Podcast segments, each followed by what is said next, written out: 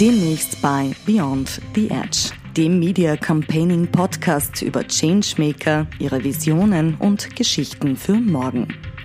Warum du die nächste Folge nicht versäumen solltest, im Folgenden hörst du erste Ausschnitte aus der nächsten Folge des Media Campaigning Podcasts.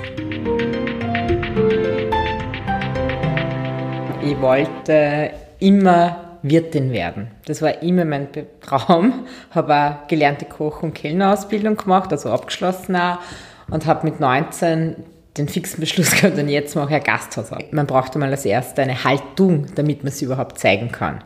Und die Haltung von der Arma Marketing für uns ist es ganz klar Transparenz, authentisch und ehrlich zu kommunizieren. Mit Haltung zeigen wir einerseits, wie funktioniert Landwirtschaft, wie funktioniert Lebensmittelwirtschaft.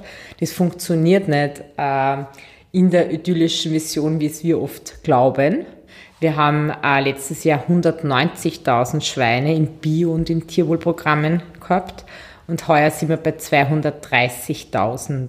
Wir haben 88 Prozent wollen Tierwohl, 44 Prozent des Fleisches in Österreich wird in Aktionsware eingekauft. Informationsvermittlung über großflächige Inserate glaube ich nicht, dass das der We richtige Weg für uns ist, sondern wir gehen viel, viel stärker in die redaktionellen Botschaften zu vermitteln, einfach Wissen wieder aufzubauen und das ist sicher einfach ein Zukunftsweg für die Arma Marketing. Die Arma Marketing hat ein Budget von circa, sage ich, 25 Millionen Euro und bis dato war es so, dass fast 80 Prozent aus dem tierischen Bereich gekommen ist. Wir arbeiten gerade wirklich intensiv an Gütesiegel für den pflanzlichen Bereich. Wir denken auch ans Gütesiegel für ähm, vegane Produkte genauso. Also das hätte man sich vor zehn Jahren noch gar nicht vorstellen können. Weil man immer nur in der eigenen Blase bleibt, hat man wenig Weiterentwicklung. Also ich würde mir generell wünschen, wieder mal mehr positive Stimmung, sage ich jetzt einmal wenn man öfter die Medien aufschlagt, Zeitung liest, Fernsehen auf einen Samstag, habe ich das, diesen Genuss gönne ich mir dann öfter